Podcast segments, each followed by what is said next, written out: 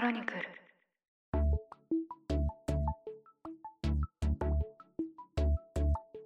ポッドキャスト総研。この番組はポッドキャストスタジオクロニクル代表の野村貴文と新しい経済編集長の志田祐介が面白い音声コンテンツや音声ビジネスの可能性についてあれこれ語っていく番組です。こんにちは野村貴文です。しだれゆうすけです。ポッドキャスト総研最新回始まりました。よろしくお願いいいたします。今日タイトルとして、はい。あのつけたのがですうね、ん。打ち合わせするしない問題っていうタイトルをつけましたなるほど。いいですね、はいこれ。これですすね、あのマニアックなタイトルなんですけど、はいはいはい。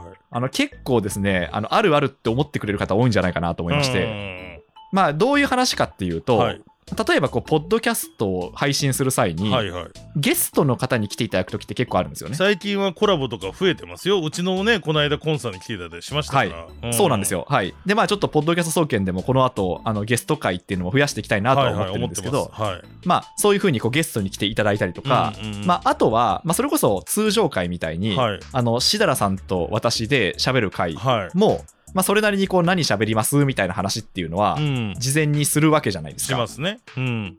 で、その時に、あの、どこまでその打ち合わせをしっかりやるのかっていうのって、なるほど。結構ね、あの、悩ましいところというか、バランスが難しいところだなというふうに感じるんですよね。に。しかも見えないところですからね。普通に聞いてる人は分かんないことだよね。うん。はい。で、はい。ちょっとまずこれなぜこれが難しいかという話をすると、はいはいはい。あの、大体ですね、うん人間のトークというのはう、ん。1回目が一番面白いんですよ。お、なるほど。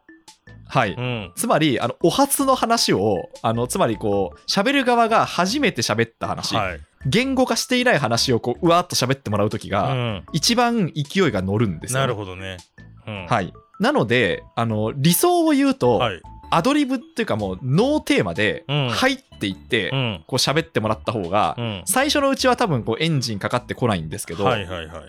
だんだんとやっぱそのエンジンがかかってきた後っていうのは、うんその部分っていうのが一番なんかこうマグロで言うとトロの部分みたいな あの油乗るんだ肉で言うとシャトーブリアンみたいな、ごめんなさいこれ肉の例えが適切か分かんないですけど、うん、いいとこってことですね。うん、そういいとこなんですよ、うん V として一番いいところなんで、それが本当は一番熱の乗ったトークになるんですけど、はいただ実際にはやっぱりこう収録の時間って限られてるじゃないですか。そうですね。うん。はい。あとは、なんか例えばその本当に1時間雑多に話していって、うんそれをじゃあその10分とか5分にまとめるっていう風になると、はい。やっぱこう編集もすごい時間かかっちゃうから、そうですね。うん。はい。どうしてもやっぱちょっと多少の構成は決めて、はいはいはい。あのこうこういう順番で聞いてきますっていうのはうん定めた方がいいんですよね。うん。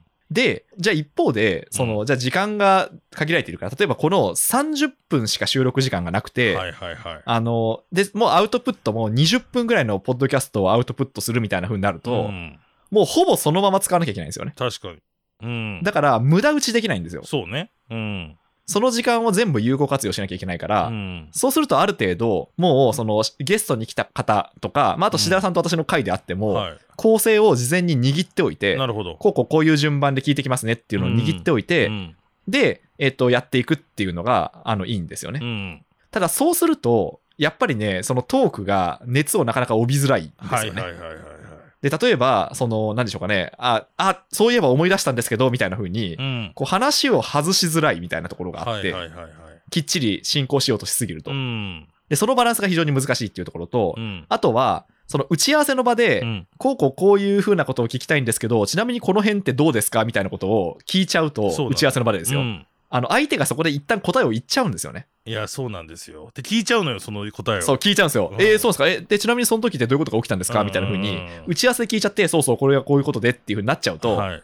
一回もうね、みんな満足しちゃうんですよね、そこで。そうなのよ。はい。というところで、結構このね、う事前の打ち合わせというのの悩ましさというのを常に感じている、今日この頃でございます。いや、そうなんですよね。だから、まあ、いずれにしても、その、やっぱり、あの、野村さん言ってたのは、その、生で、リアルで出てきたことだったり、うん本質的には、初めて聞かれたことで動揺したりとか、はい。えーっと、困ったけど、こう、ポロッと出た言葉みたいなのが、まさに価値があるし、あの、そうなんですよ。他のインタビューとか、メディアとかでは出ない、面白い部分だったりするんだよね。そう、そうなんですよ。うんだからこれは、まあ、聞き手の腕の見せ所でもあるんですけどそ、ちょっと別の角度からうん聞いてみると、あっってい一瞬止まるんだけど、うんそっからひねり出した言葉が一番面白かったりするんですよね。そうだからまずそのゲストを多分コラボ配信とかゲストを呼ぶケースを考えると、まあはい僕的にはそれを成立させるぐらい相手のこともちゃんと理解していてはい。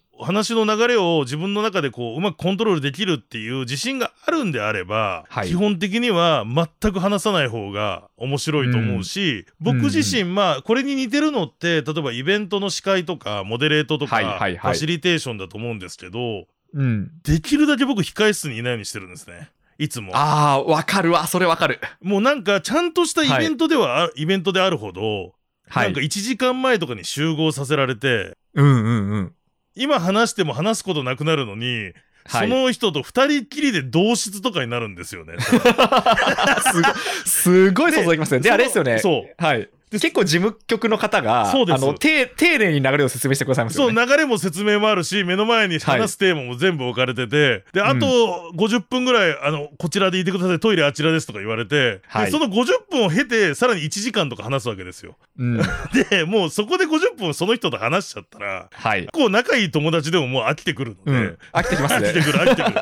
まあうん、シラーさんと私でも多分飽きるでしょうね、それは。そうだから僕ある小説家さんと一番本当に大変だったのが、あのうんうん福岡県の飯塚市っていうところではい。1時間対談のイベントがあったんですよでお客さんが何百人か入るみたいな、結構大きなイベントで。でなんとそれは博多駅に集合して、はいはいはい。その小説家さんとまず1時間車に一緒に乗りでさらに1時間控え室にいてで1時間後にはいはいはい。1時間話すっていう回だった、でもだからもう 最後本番の頃はもう車の中でもやっぱり無言になるの変だからなんか話すんですけど、話しますよね。そこでうん聞いちゃうと、はい。なんか野村さんがさっき言ったように本当に嘘くさくなっちゃうんですよね。ですよね。うんだって、あの、多分その場で本番で聞いたときに、そお互いにサプライズがなくなっちゃうう。から。うん。多分シダラさんが、えー、そうなんですか？とか言ってもそ、演技になっちゃうんですよね。演技になっゃちゃう。そう。だから本当に、あの、なので僕は極力話さないようにした方がはい。面白いから、まあ、いつもそういうふうには心がけてますね。で、ただやっぱりそれだとご不安なゲストの方とか、コラボ配信の方いるんで、まあ、過剰書きレベルでこういうこと聞きますって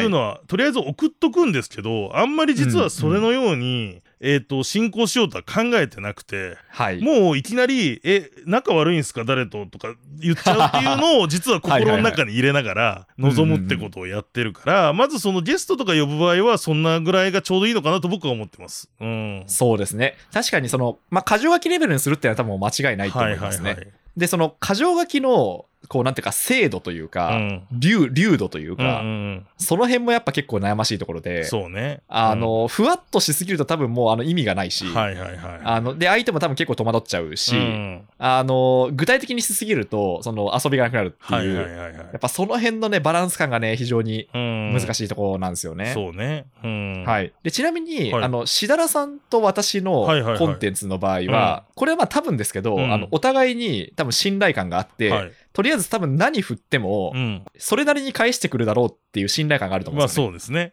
うん。はい。だからいつもタイトルだけ決めて、あとは打ち合わせをしてないっていう。いや、そうですね。もう、あの、ね私たち、ポッドキャスト総研も、はい。27回ぐらい配信してんのかな？2、30回はい配信してますし、うん。で、畳にラジオも何百回もやってますよね。はい。あとまあ、メンタルルーメンタールームもそうですね。ムもはい。7、80回やってますんで、はい。もうね、その感じ。でも、初めからそうでしたよね。そうですね。あんまり台本を作ってないというか、うん、ほぼほぼ作ってなかったですねうん、。作ってなく、だその代わりタイトル1個だけあるみたいな。うん。うん。で、まあ、お互いにその割と聞き手属性なんで、そうね。あの、あまりにもそっから外れた話はしないというか、多分一人でに本筋で戻ってくるんですよね。そうそうそうそう。そうなんのだからその、例えば今日が打ち合わせするしない問題っていうタイトルじゃないですか。うんで、ちょっとその雑談とか具体的エピソードを入れつつも、はい。あの、本流に戻ってくるから、勝手に。だか確かに確かに。らその辺はね、あの、割といいんですけど、やりやすいんですけど、うん。ただ、全員が全員やっぱりそうじゃないので、まあそうね。うん。そう。その時はね、結構、その、どういうふうに、こう、トークの流れを作るかっていうのは、割とね、悩ましい問題だなと思うんですよね。確かに僕らの場合はもうなんか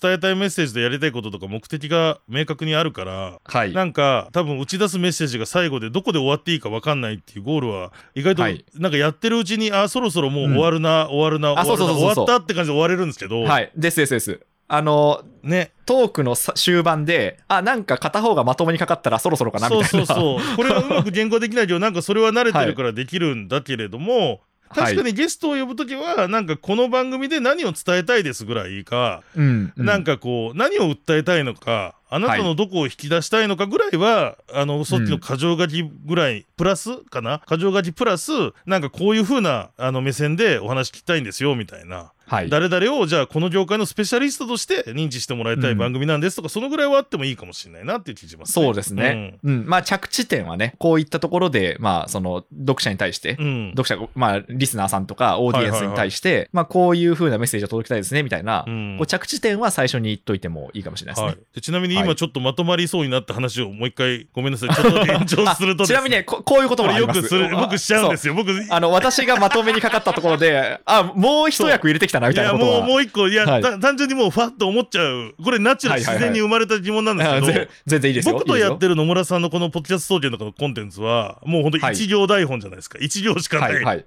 でそうですね。逆にあのポッドキャストアワードを受賞したアスコープとかニュースピックスさんでやってた、あのはい。カメッチの部屋とか、ああいうのは台本ってあるんですか？それ聞いたことなかったなと思って。あります。ああるんだ。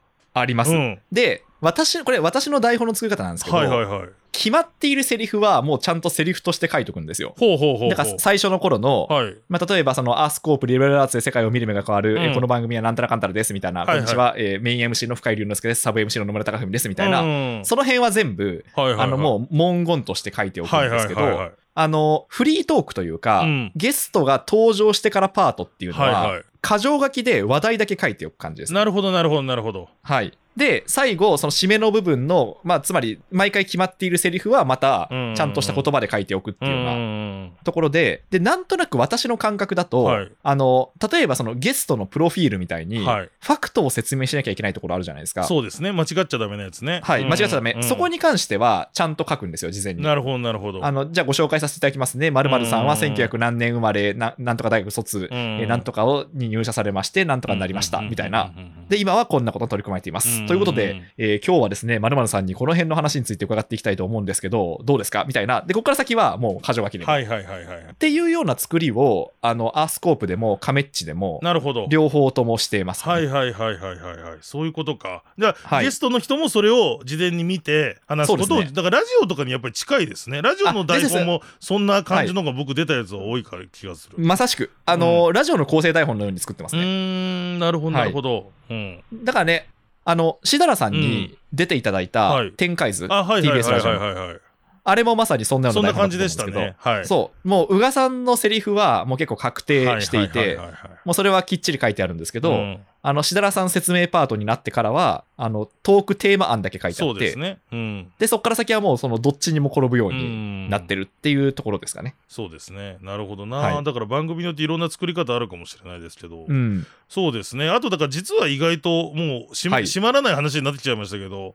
え一え人語りの時は僕は結構ちゃんとあった方がいいような気がしてきたね最近。おっしゃる通り、そうなんですよ。あのねそうだよね。一人語りはね、難しすです。難しいですよね。い。難しい。うん。あのね、えっと、私がやってる番組で言うと、はい。あの、オーディブルさんでやってる、はい。ザ・リーディングリストっていうその本を読む番組あって、うんうん。で、今は、その、りょかちさんとうん。五次浩二さんうがん。相方役なんですけど、そうですね。初初回だけ一人語りでやったんですよ。なんか1時間ぐらいずっと本の話してましたもんね。一人で。はい。うん。で、あれはね、本当に大変で、うん。まずだから、一人でそのやっぱファクトをちゃんとあの脇を固めなきゃいけない、はいはいはい。あの情報を語るっていうその準備と、うん。まああと何でしょうかね、喋っててもやっぱ一人語りってテンポだれてくるんですよね。んだれてくるというか、そのやっぱりなんだろう、単調になっちゃうんで、うんはい。それをこうなんとか変えていかなきゃいけないっていう。そうね。はい。で、実際やっぱね、あれ編集してみて思ったんですけど、うん。一人語りはやっぱね、ちょっと体験価値としてあんまり良くなかったですね。そうですね。なかなか難しいですよね、うん。はい。だから本当になんか緩急もあるしまあはい。単純に声がもう変わらないですからね、うん。そこをあのどう飽きさせないかもあるしそもそもはい。が一人語りで頭の中で考えて話していくと、はい。かなりですね不安になってくるんですよ。要はこうちゃんと筋道立てて本で言うと1章があって2章があって3章があって4章があってここで終わるみたいなそれごと説明できたかが不安になってくで僕も実はオーディブルさんでやってる新しい経済の特別番組でははいなんかねはい1時間ブロックチェーンについて口だけで説明するとかややったのねありましたね、でもねそ。それはすごい実は資料をつく一回作らずやってみたらはい。もうなんか15分ぐらいしたら不安になってきてあれ言ったかなそうですよね。うんうん。そうでなんかそこで神経張っててでなんかちょっと言い間違えたりした時にそのスタッフの人が「芦田さんさっき言い間違えしましたよ」っつったら「うるさい!」みたいな「お前が今 お前が今俺に喋りかけたことで次言おうとしたことが分かんなくなったんじゃないか」とかでちょっと怒ったりしちゃったりするぐらいピリピリしたんですよ。え、珍しいですね、シダさんがそういうふうに。でもねそのぐらいやっぱり大変だから。一人でえ。一人であの別になんだろう一人でニュースを読み上げるとか、うんうんうん。もうだらだら生配信するのはだ大丈夫なんだけどなんかいわゆる、うん。うんうんあのちゃんとこれを学べるとか教えるっていうコンテンツを作るのは、えっ、とねお勉強ものはね、大変ですよね。お勉強ものはやっぱりその場合はちゃんと台本があって、それをまあうん。崩しながら読んでいくのがいいんじゃないかなって僕は思ってる回回答かなって感じですね。はいはいはいいや、そうなんですよね。うん。だから実はね、一人語りが一番難しいんですよね、これ。そうなの。本当うん。にだから一人でボあのポッドキャストとかボイシーとかされてる方ってうん。すごいなと思います。ん。いやそうです。本当にそう。私も本当に思います。うんまあ、ということでね、はい。あの、ちょっとその打ち合わせ問題から後半ちょっと発展しましたけど、でもこれもね、結構、ポッドキャスト配信者さんは共感してくださるね共話じゃないかと。感してくれるんじゃないかな、、はい。つもね迷うよね。どうする打ち合わせどうするとかね、うん。そうなんですよね。まあでね、今のところね、ちょっと暫定解を、我々なりの暫定解を、はい。今日はお話をさせていただきましたけどね。はい。はい。